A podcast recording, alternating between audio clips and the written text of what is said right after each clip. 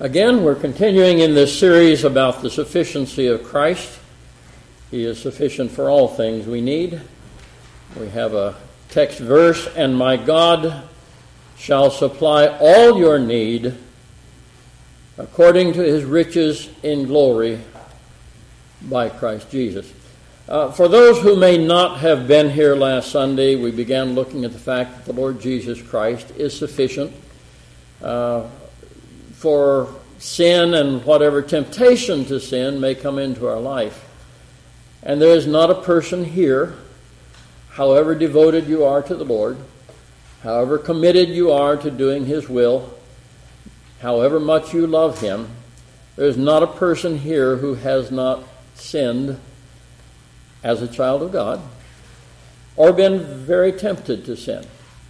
We considered very briefly some of the excuses that people uh, give for sin, uh, trying to explain away the reality that sin is still sin, no matter who may try to cover it up, uh, no matter who may try to downplay how serious sin is.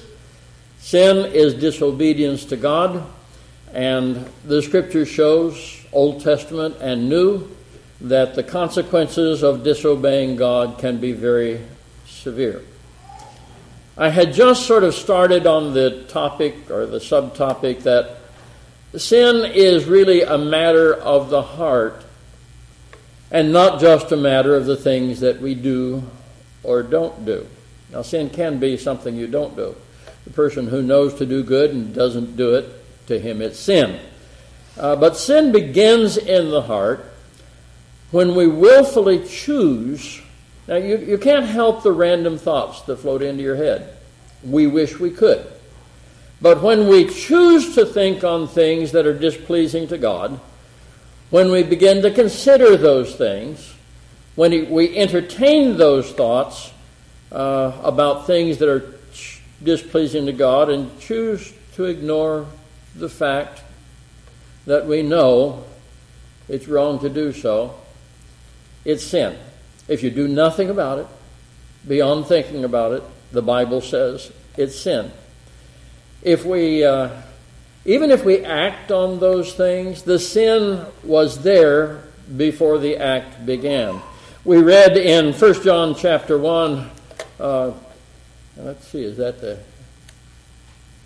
Uh, that, that slide should have been taken out, so let's move on. There we go. Whoever hates his brother is a murderer. I found that mistake, meant to take that slide out. I'm an old man. Anyway, whoever hates his brother is a murderer. That's something that's going on in the heart. That's something that's going on in the mind. It's not something. Uh, there have been times that some of us here have really hated someone. I remember a man telling me, and I won't tell the whole story, but he said, I would lie awake at night and try to think of a way that I could kill my daughter's husband without getting caught.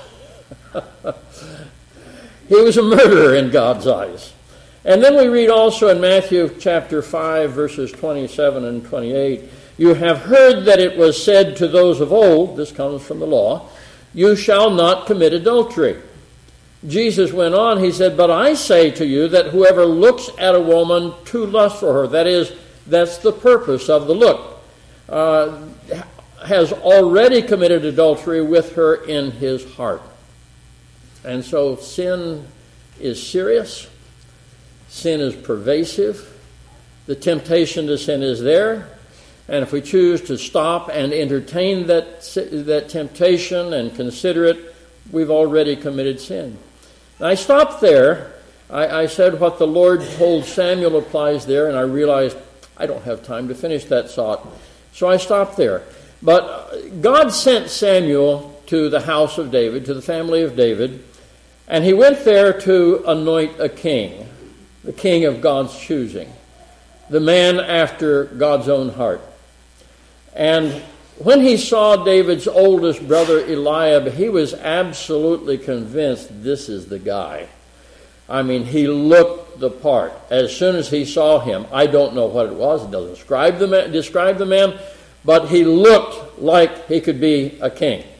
We look at some candidates Not this year, maybe. And, I, don't, but, and we think they look very presidential, you know. Uh, this guy looks kingly. But the Lord had something to say to Samuel. 1 Samuel 16 and verse 7 But the Lord said to Samuel, Do not look at his appearance or at his physical stature. For the Lord does not see as man sees. For man looks at the outward appearance. That's you can't with your own eyes or your own capabilities plumb what's in the heart of a man. Man looks at the outward appearance, but the Lord looks at the heart. And again, I say, if on any level we yield our hearts, we yield our minds to wickedness, it's sin. It's sin even if nobody sees it but God. He still reckons it as sin. And please bear in mind, God looked on Eliab's heart and he rejected him. We only see one other incident, really, about Eliab, David's oldest brother. Uh, the three elder brothers, uh, Eliab, Abinadab, and Shammah, had left to follow King Saul into battle, but the battle didn't happen. For over a month, Goliath came out and he challenged Israel to send out their champion to fight against him, and the Bible says that they were afraid of him they ran.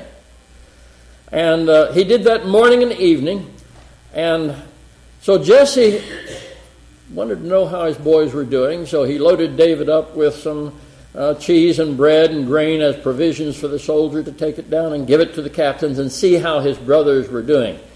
And David went in obedience to his father Jesse. He arrived in time to hear Goliath make his challenge. He began to ask questions, and so big brother Eliab said in 1 Samuel 17 28, the latter part, Why did you come down here? And with whom have you left those few sheep in the wilderness? I know your pride and the insolence of your heart, for you came down to see the battle. I don't think much of Eliab. He didn't have either the courage or the faith to fight the battle for God's people that was set before him. And so, you know, sometimes the way people want to make themselves look better is to make someone else look bad. So instead of going out and finding, he made his little brother look bad, flinging a false accusation at someone of whom God says, He's a man after my own heart. Again, I don't think much of Eliab.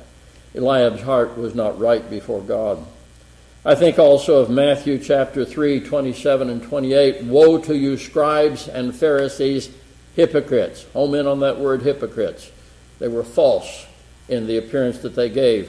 For you're like whitewashed tombs, which indeed appear beautiful outwardly, but inside, in your heart, in your minds, where you think no one can see, God sees, inside are full of dead men's bones and all uncleanness. Even so, you also outwardly appear righteous to men, but inside you are full of hypocrisy and lawlessness even if they did not let that escape from their hearts and minds and be translated into deeds.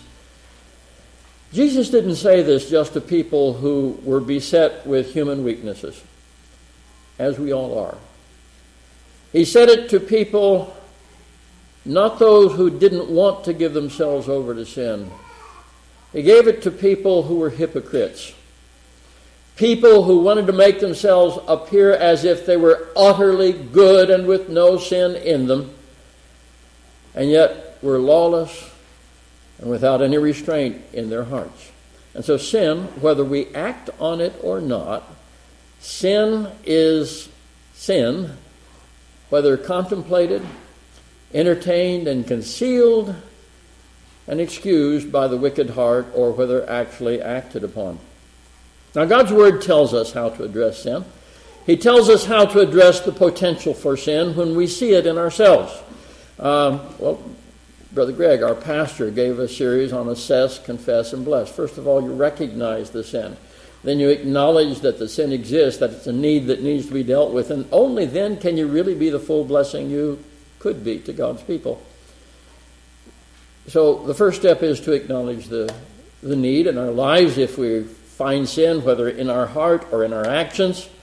1 Corinthians chapter 11 and verse 31 For if we would judge ourselves, oh, Christians don't judge. Yes, they do. And this is where they start. If we would judge ourselves, if we would assess ourselves realistically, recognizing, acknowledging, desiring deliverance from what we may find in our heart that's not right, if we judge ourselves, we would not be judged. And that's the beginning of how we must deal with sin and temptation to sin. But as you go on from there, you have to realize that we're not sufficient to handle this problem. If we were sufficient to handle sins, Christ need not have died on the cross. We could not deal with our own sins. No man ever of the seed of Adam ever knew how to or had the power to deal with sins. We're not strong enough, we're not enough. Not strong enough, not good enough, not wise enough, not whatever enough. We are not enough to deal with our sins. And so we're told to deal with them in another way when temptation comes. A man said from the pulpit one time, God never told us to resist temptation. Now, this is many years ago, and it kind of made me mad. Where is this man going with this? And then I checked the Bible. And guess what? He was right. 1 Corinthians 6 18, flee sexual immorality. Didn't say resist it, he said run from it. 1 Corinthians 10 14, the latter part of that verse. Flee from idolatry. Don't stay and see if you can handle it among those people that are around you trying to run.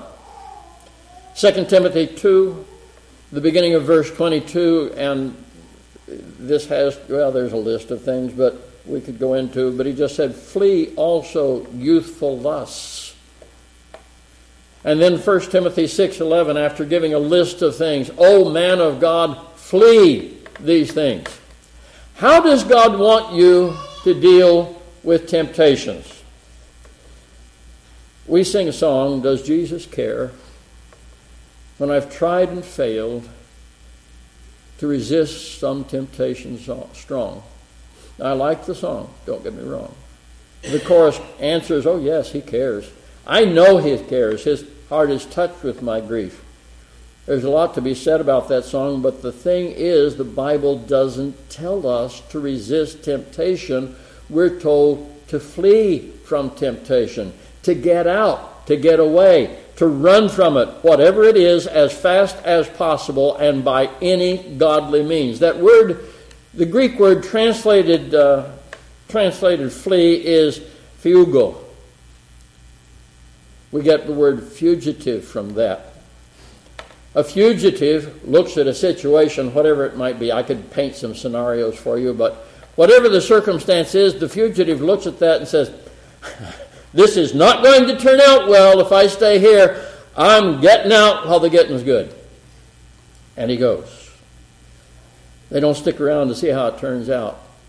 Oh, I need to, I need to, I need to be, I need to be spiritually strong. I need to resist this. I need to, I need to learn to endure without submitting to this sin. Some fights are not yours to fight. Now take a good look at me. I, I told Marlene this morning I, I'm working on sermons to take to South America, translating them into Spanish. And one of the things I say is that I'm, an, I'm just an old man who used to be a preacher. In the Spanish, it comes out, soy un ancien. I am an ancient one. All right. So look here, at the ancient one. Do you think that I would go against a professional boxer? Or get into an MMA ring? Would I go against an armed professional soldier, you know, a SEAL team, whatever? How about a bear in the woods? Grizzly bear. Somebody wanted to take my dad grizzly bear hunting, and he said, I haven't lost any grizzly bears. Are those fights that I would fight? No, they are not fights that I would fight because I have a strong suspicion well validated by the facts, that if I got into one of those fights, I would not fare well, I would lose.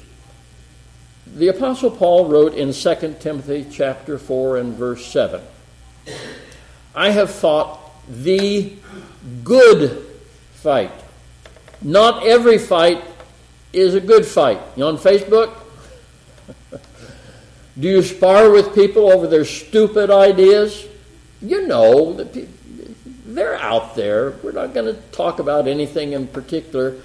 There's some fights it's not worth your time. You're not going to win. You're not going to accomplish any, anything. And and so whether it's a verbal or physical thing, you know some fights aren't worth fighting.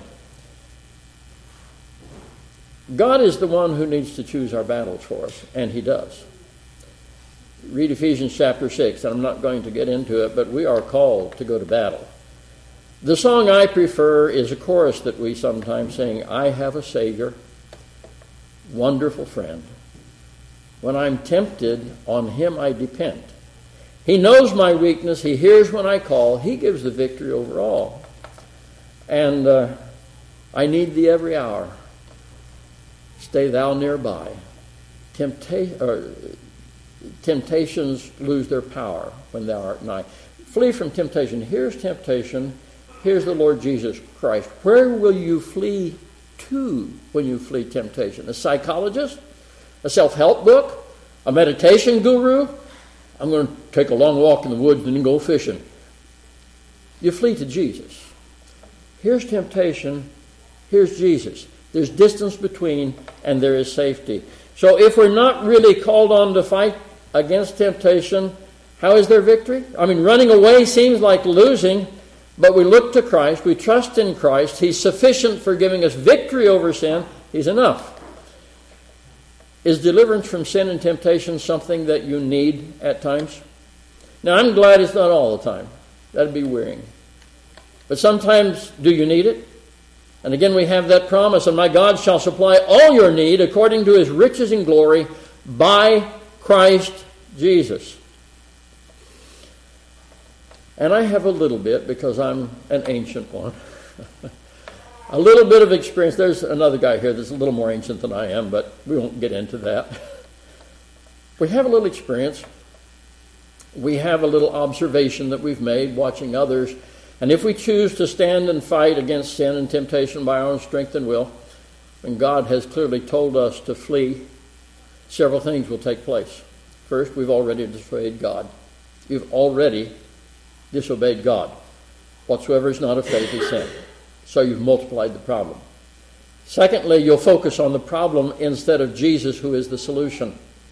Thirdly, you're going to focus on yourself instead of Christ either constantly beating yourself up over your weakness and oh how could I and why do I have this thought and why why am I even drawn to this beat yourself up all you want it won't help there is a religion that there are those that use self-flagellation to humble and humiliate themselves and it doesn't help or you will focus on yourself and begin to excuse yourself and become like a Pharisee insisting that eh, it's not really that bad. I'm really okay. But I will tell you again Jesus is enough. Our need will be supplied if we run to Jesus. Remember Paul's answer to himself when, in desperation, he asked who would deliver him from sin, from the power of sin in his members. Romans chapter 7, verses 24 and 25. O wretched man that I am, who will deliver me from the this body of death. I thank God through Jesus Christ our Lord. There's your deliverance. Run to Jesus. In the matter of uh, temptation to sin, again, I prefer that chorus. I have a Savior, a wonderful friend. When I'm tempted, on Him I depend. Now, are you persuaded to stop? Answer this in your mind, your heart. Are you persuaded that it's better to look to Jesus instead of struggling to do what you really have no power to do? Life in the Word of God has convinced me that it's better. I'm not really a fisherman. I've done a little bit of fishing and I've seen others fish and I see how it works sometimes. A fisherman throws out the bait, and the fish says, Mmm, worm, or whatever it might be, gets on the hook, and then when the fish realizes it's caught, it begins to struggle. And so there are times you reel the thing in, sometimes you give it line and let it run. And then you reel it back in, and you pause, and it says, Okay, I can run. And you reel it back in. Satan knows how to play the long game. And if you want to fight this thing yourself, understand eventually, if you do not just say, I can't deal with this, I'm not enough. Jesus is enough. He's the only enough that there is. Satan will play the long game, and, and you may resist for a long time. But he has the power, he has the cunning to reel you in. Uh, don't take heart from the pauses in temptation and say, I've dealt with this successfully. Take it to Jesus. And if you have to do it day after day and year after year, never excuse it, never give up, never say, I'm okay, never say, it's not really a problem, it never say, well, I'm just weak. Take it to Jesus and take it to Jesus and take it to Jesus. Because He's enough. 1 John chapter 1 verses 7 through 9 but if we walk in the light as he is in the light we have fellowship with one another and that's such a good thing the fellowship with God's people that we have is so sweet and the blood of Jesus Christ his son cleanses us from all sin that's what we're after it takes him it takes his sacrifice applied by faith if we say we have no sin, well, this isn't really that bad. We deceive ourselves. And the truth is not in us. If we confess our sins, there's that assessment, there's that acknowledgement. If we confess our sins, He is faithful and just to forgive us our sins and to cleanse us from all unrighteousness. Do you think Jesus is enough to do this? And I will say, by experience, by observation, and by the Word of God, which is more sure than any experience I might have, Jesus is enough. We have to understand that sin is a disease that has already infected us. I mean, we've been through this big deal with uh, COVID, and before that, there was the SARS epidemic. And if you go way back, there was the flu epidemic that killed millions back in 1918, I think it was. We're already infected with sin. Uh, we've all sinned, and uh, what Paul called in, in Romans 7:23, the law of sin which is in my members, we're infected. Sin is in your members.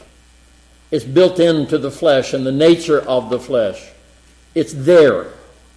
That doesn't mean you have to yield to it. That doesn't mean it has to be active. You know, there are certain diseases you can take medications and the disease is still going on, but you stop the progress cold.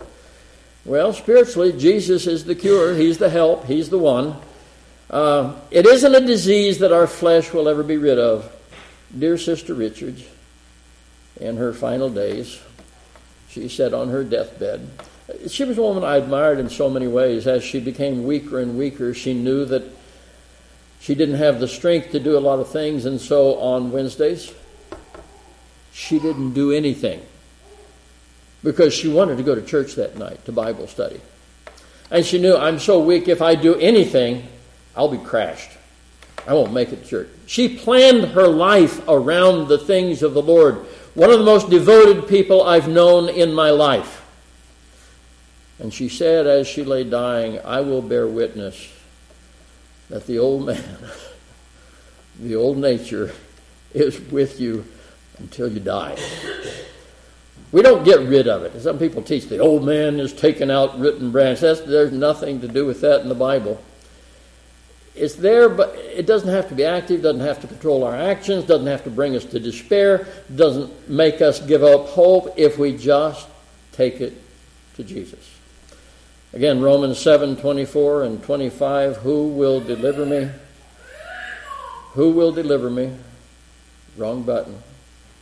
O wretched man, who will deliver me from this body of death? I thank my God through Jesus Christ our Lord. He's sufficient. He can forgive us. He can cleanse us. He can deal with sins we've committed. He can purify our lives so that sin doesn't drive our actions anymore. And if we fly to Him in the hour of temptation, He's sufficient to sustain us. But what is the key? 1 John 1 9, the beginning, if we confess our sins. And that, you know, begin with that assess, begin with that confess, take it to Jesus, and then the process of deliverance, of cleansing, of help begins. He's able. You know, in many of us, there may be sins or bad habits that pull at us for years after we first acknowledge them and repent. I've told the story.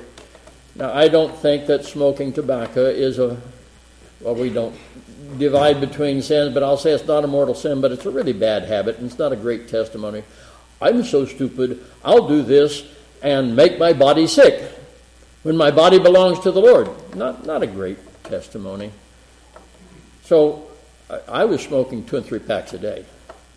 And when it came time that I felt like I should quit, it wasn't easy. I quit a lot of time before I quit. And several years later, I was standing talking to George Glenn. Some of you may remember Brother George Glenn, went to Brother Richard's church. Joel does, I'm sure. And as I'm talking to, it, to him, I realized I was up here with my fingers reaching into my pocket. What for? For the pack of cigarettes that had not been there for years. Eventually, God delivered me from the craving just instantaneously. But you may have something else in your life, whatever it might be, that you it's it pulls at you for years. And uh, the course of action for my life has always been whatever it is, however long it takes, I keep going to Jesus. And I've watched some that don't follow that path, and some of them, their lives became absolute shipwreck. And so I'll just close this lesson on the fact that Christ is sufficient for your sins and for your temptations. Keep confessing earnestly, honestly before the Lord. There's not always, it's not always the time, and the circumstances are not always such that you should confess those sins or temptations to others. But keep taking them to the Lord whatever your sin, whatever your weakness, keep going to Jesus and going to Jesus and going to Jesus and going to Jesus because Jesus is sufficient. Jesus is enough for your need. Amen.